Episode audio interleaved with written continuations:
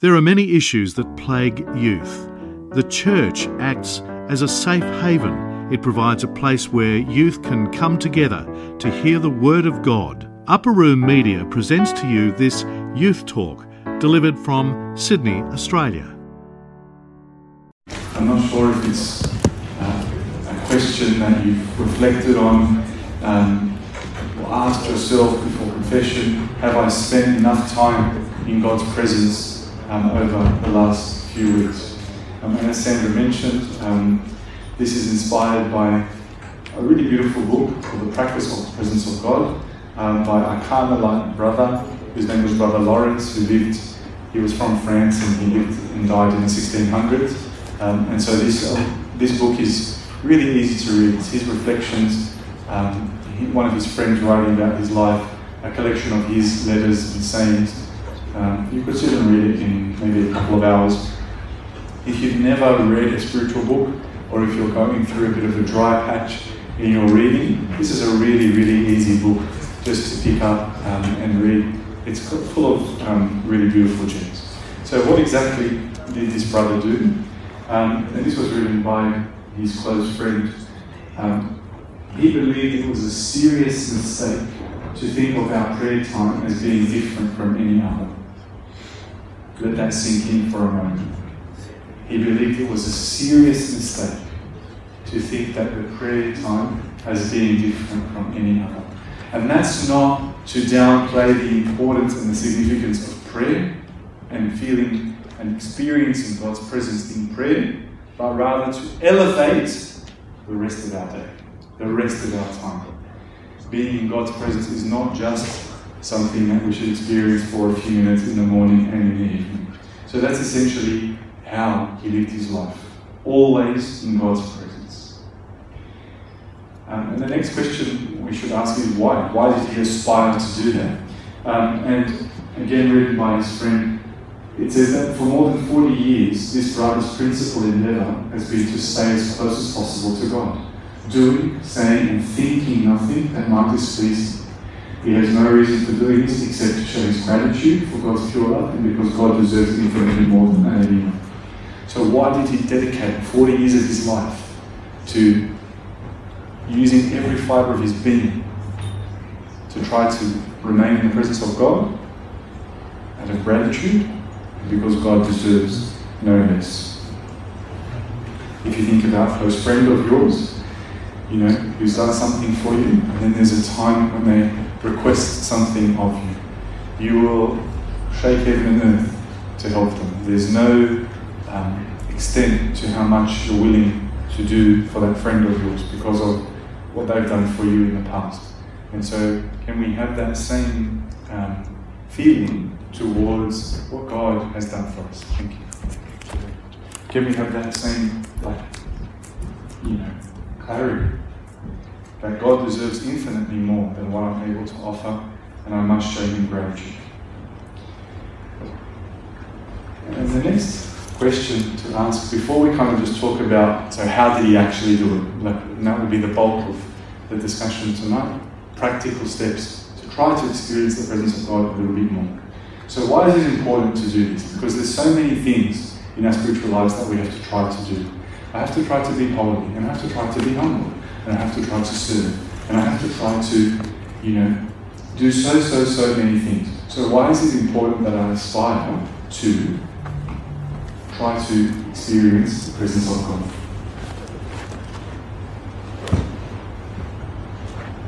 I was going to be very friendly, Sandra, if you got up to do that for me. Although now I need to go shortly of it. Okay. Okay. Okay.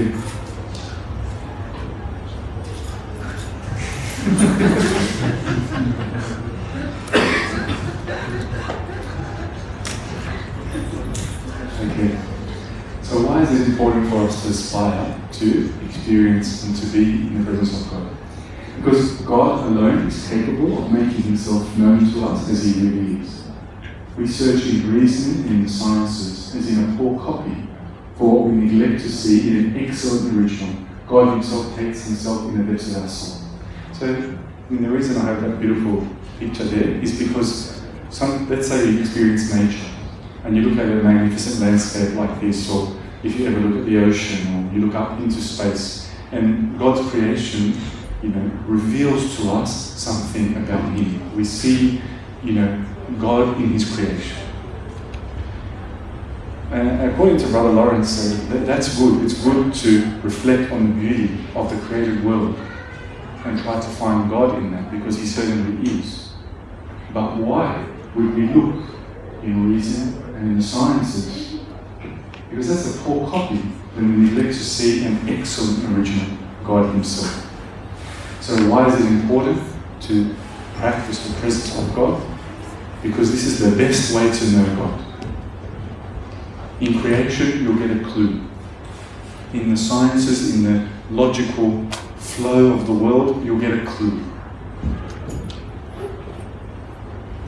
But these are copies, okay, and not the original, so let's try to experience that.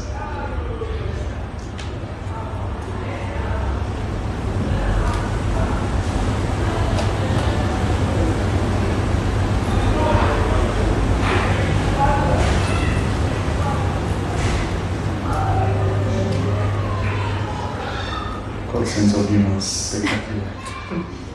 Please help me, Sandra. Is it working?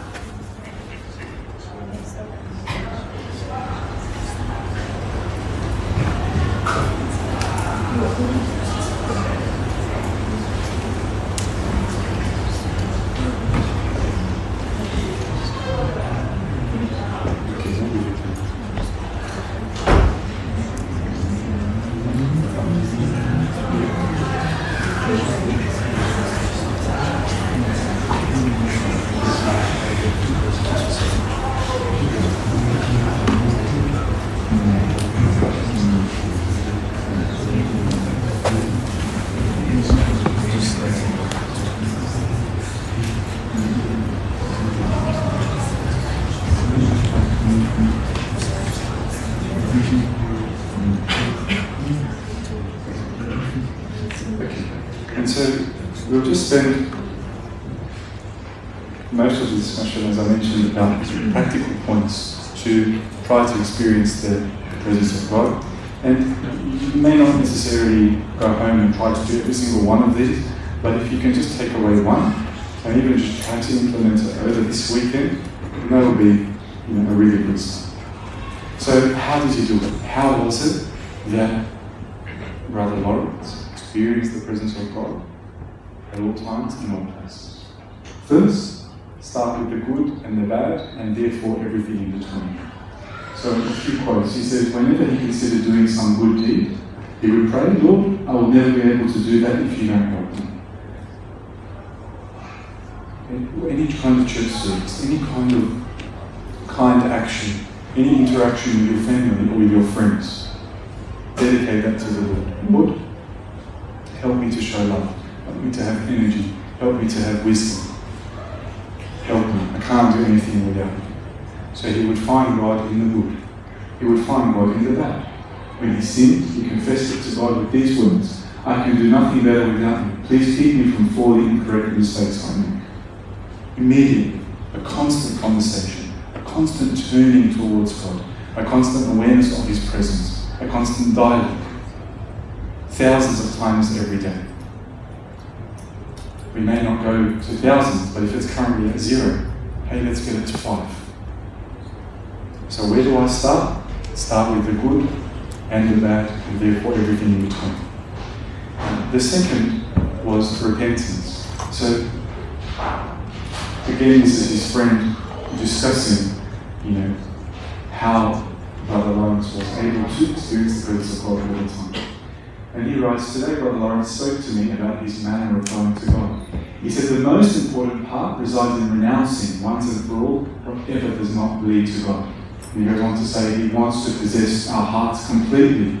Before any work can be done in our souls, God must totally be in control. And it's good to ask myself, is God totally in control of my heart, of my desires, of my life? Or is there one sin which I am refusing to let go of? if you want to experience, and I want to experience the presence of God throughout the day, then God must supposedly be in control. And of course, there's a beautiful verse from Proverbs twenty-three twenty-six which says, "My son, give me your heart and let your eyes observe my ways." So it's kind of thing. Let your heart, your eyes observe my ways. The Lord, He wants your heart. He wants your heart. You know, in the book of Malachi, in the Old Testament, God, through his prophet Malachi, tells, expresses to the people how dissatisfied he is with them. And one of the things he's really dissatisfied with is the offerings that they are bringing towards him. They're supposed to give God the best. And what they were giving him in terms of offerings to be slaughtered on the altars were livestock that were blind, that were maimed, that were diseased, that were inferior in some way. And then God says to them, offer that to your king and see if he will accept it. And you're offering it to me. So we should ask ourselves this question.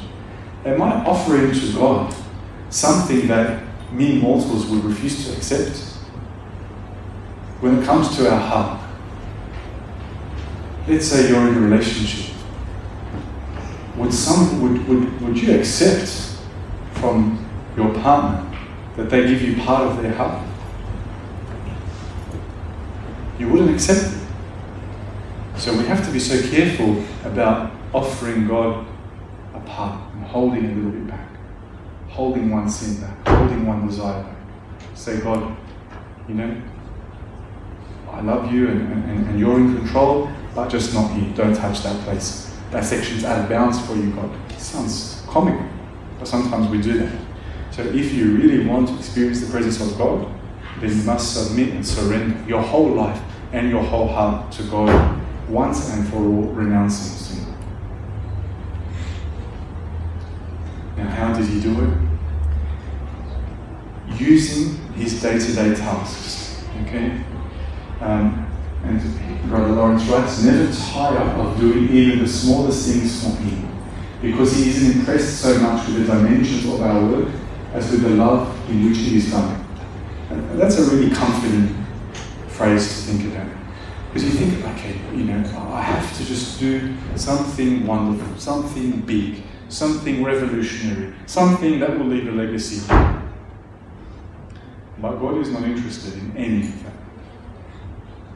He doesn't need anything. He is not interested with the dimensions of your work, but he is interested in the love with which it is done. And the reason that there's a picture of an omelette there, in case you're wondering, is this. I turn my little omelette in the pan for the love of God. When it's finished, if I have nothing to do, I prostrate myself on the ground and adore my God who gave me the grace to make it, after which I arise more content than a king. It's quite extraordinary. So again, you might think, oh, this concept of constantly being in God's presence, constantly thinking of God, talking to Him. This is something that's not possible for me doing what I have to do in the world. Yeah? But can we shift our mindset so that we use our day-to-day tasks to experience the presence of God, to ask for His help when we're doing something, to ask for His forgiveness if we lack, to always do everything that we do with great love. He's not interested in the dimensions of your work, but He's interested in the love with which it is done. I might have shared with you before this this really interesting concept that I read about how parents should love their children. So forgive me if you've heard me talk about this before, but I think it's really useful. So parents love their children, okay? And it's most of the time. And it's um, easy for a parent to make their interaction, especially with a young child, that, can, that interaction could descend into a long series of tasks. Okay? Dressing them, bathing them, brushing their teeth, getting them in the car, getting them out of the car. The list is absolutely beyond endless. I've spent the whole day with my kids, so this is very raw for me today. Okay? Now, there's two ways of looking at this endless list of tasks. One of them is that this is an obstacle, this is a hindrance, this is just something to tolerate. Okay? And then once I've completed this list of tasks, then I will communicate my love to my children. And the other way of looking at it is that through these tasks, I can communicate love to my children. I can make them breakfast lovingly. I can change their clothes lovingly. I can drive them around lovingly. It's exactly the same in a marriage. Again, it could easily just be a very long list of tasks. You do this and I do that. And when we get home, you know, you cook, I'll clean, you do this, you do that, and it's just a long list of tasks again.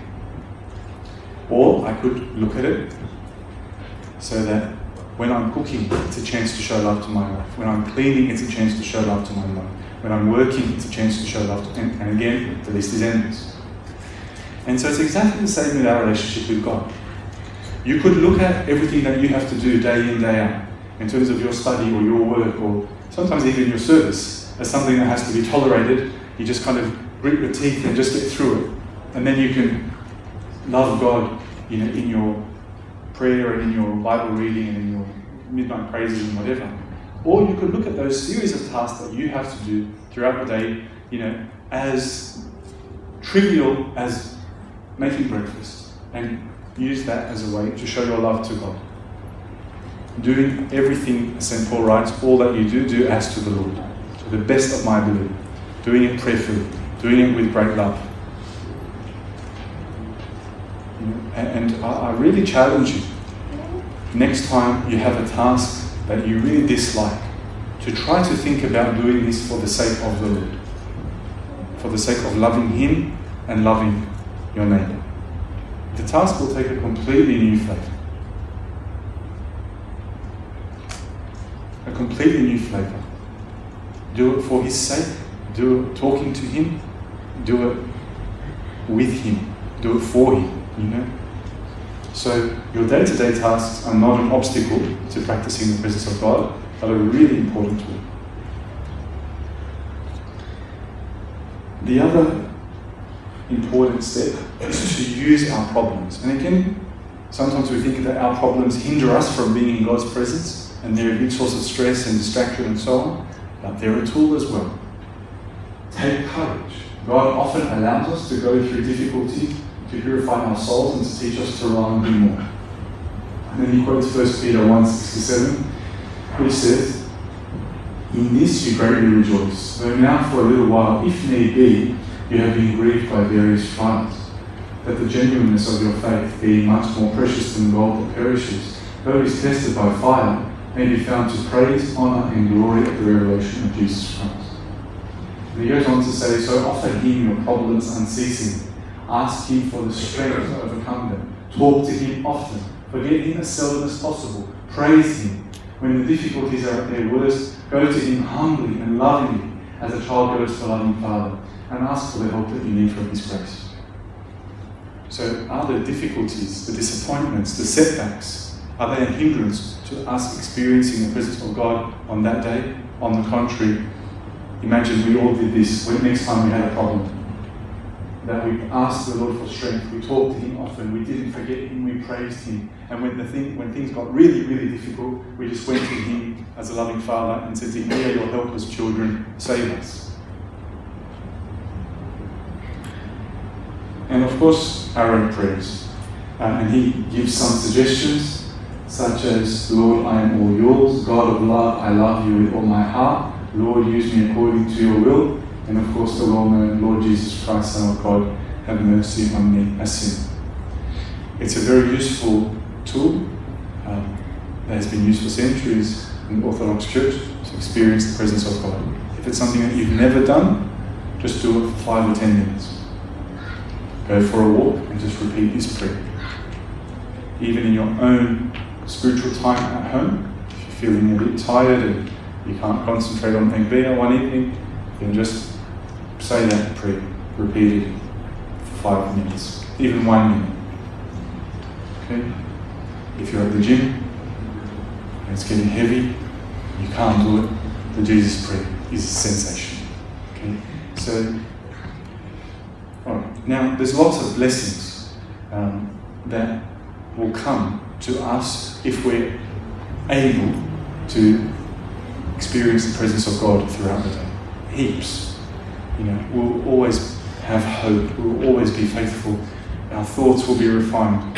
But one of the blessings that I just wanted to focus on today is being entirely unaffected by circumstance. If we always practice the presence of God, we will be bulletproof, unaffected by circumstance. A few quotes.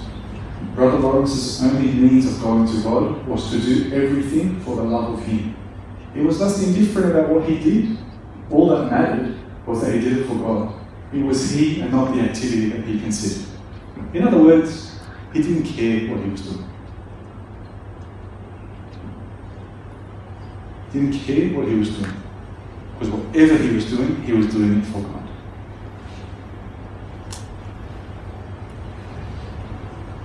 He knew that the more the thing he did was opposed to his natural inclination, the greater was the merit of his love in offering it to God. He knew that the pettiness of the deed would not diminish the worth of his offering, because God, needing nothing, considers in our works only the love that accompanies them. Again, he remembered, God doesn't need anything from me. I don't have to leave a legacy. I don't have to do something dramatic. I don't have to do something that everybody's talking about, everybody notices. It's great if you do. It's okay if you don't. God doesn't need anything. So He measures by our love. Everything was the same to him. Every place, every job. The good brother found God everywhere. As much while he was repairing shoes as while he was praying with the community. He was in no hurry to go on retreats because he found the same God to love and adore his ordinary work as in the depth of the desert. Let that sink in for a minute. Whether he was making shoes or praying with the community of monks, it made little difference. Whether he was on a spiritual retreat or just going about his day-to-day, it made little difference. And again, that is not to diminish the importance of formal prayer. That is not to diminish the importance of liturgy. But this is to elevate the remaining hours of our day. So it didn't matter what he was doing. It didn't matter where he was. Because I am at rest, the trials of life bring me no suffering. I don't know what God has in store for me, but I feel so serene that it doesn't matter. Let that sink in, especially in the stage of life that most of you are in now. A bit of uncertainty maybe about the future, what course, or what job, what state, or you know, which partner. There's a lot of uncertainty, and we, we hate not knowing. We hate not knowing. But he says, I don't know what God has in store for me, but I feel so serene that it doesn't matter. Or in other words, I don't know, and I don't care, as long as I'm with God. It's quite extraordinary. He goes on to say, what do I have to be afraid of when I'm with Him? I stay with Him as much as I can, may He be blessed for everything. So he didn't care where he was. He didn't care what he was doing. He didn't care about uncertainty. He didn't care about difficulty, as because he had God and not more than he needed. And I'll just conclude with a final word. So his friends on his deathbed asked him, tell us about your life and your thoughts during these final hours. And this is what he said. He was given some final time alone to reflect on the great grace that God had given during his life. When asked how he spent that time, he replied that he had been doing what he would be doing for all eternity, blessing God, praising God, adoring Him, and loving Him with my whole heart. That is our whole purpose, brothers, to adore God and to love Him without worrying about the rest. He died the next day, February twelfth, sixteen ninety-one. So when they asked him, what are your feelings and your thoughts reflecting on your life and thinking about your soon to come death, his answer was really simple, that I will be doing I have already been doing what I will be doing for religion. And it's very similar to something that C S Lewis says, that those who go to heaven, for them, after they die, they'll find that it's familiar place. And the same is true for those who go to hell. And we see that. There are many people in the church now who are living in heaven, living in love and in harmony and in peace and in safety and security with God protecting them, not holding grudges, enjoying the services of the church, living this life knowing that their citizenship is in heaven. They're living in heaven now, so it will only be natural. And then we also see the reverse, unfortunately, people living in hell. Living in hell. And sometimes people use those exact words. And they say, I'm in hell. I'm a slave to my passions. I'm, you know, looking over my shoulder all the time. I'm chasing the next desire and the next, you know, satisfaction and getting nowhere. I'm chained. I'm in hell. And by God's grace, many people come to that realization before it's too late, and they enjoy the sweetness of heaven now and for eternity. I'll stop at that unless you've got any questions, comments, or anything you'd like to.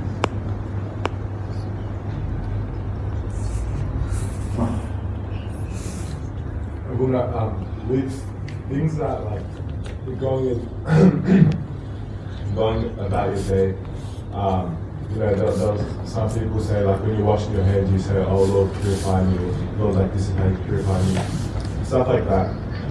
If you're not genuinely convinced with the words that you're saying, is there any need to actually say that? Is it? Because I feel like, yes, you can say, yeah, like, Lord, purify me, but it can also seem a bit like you're just saying it, because uh, but you don't actually, you don't believe the words that you're saying. You're just saying anything because it just, it sounds cool and you're doing something that's related to that.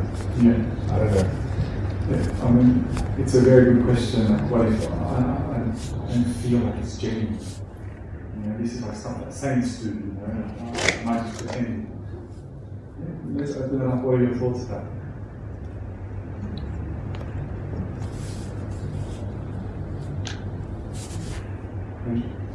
C S Lewis has a whole chapter in his book called Let's Pretend, which is like the whole idea that fake it till you make it. If you want a virtue or you want to do something, you act like you have the virtue and eventually you have it. So if you want to be in the presence of God, well, He is there, but you need to pretend like, well, you just need to keep doing it, and then God's grace will, at least that's what C S Lewis is like.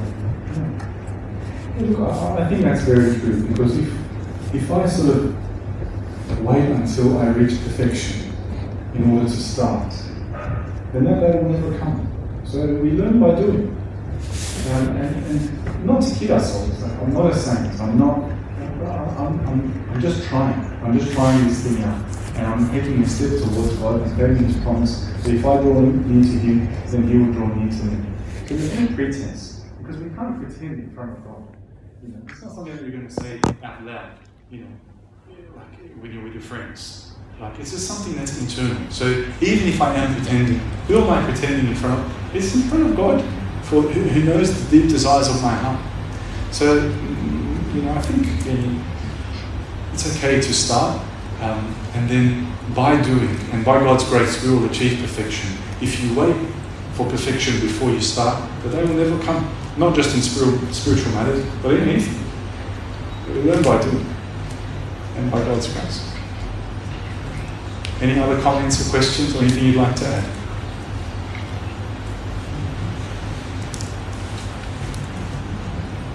Glory be to God for everyone.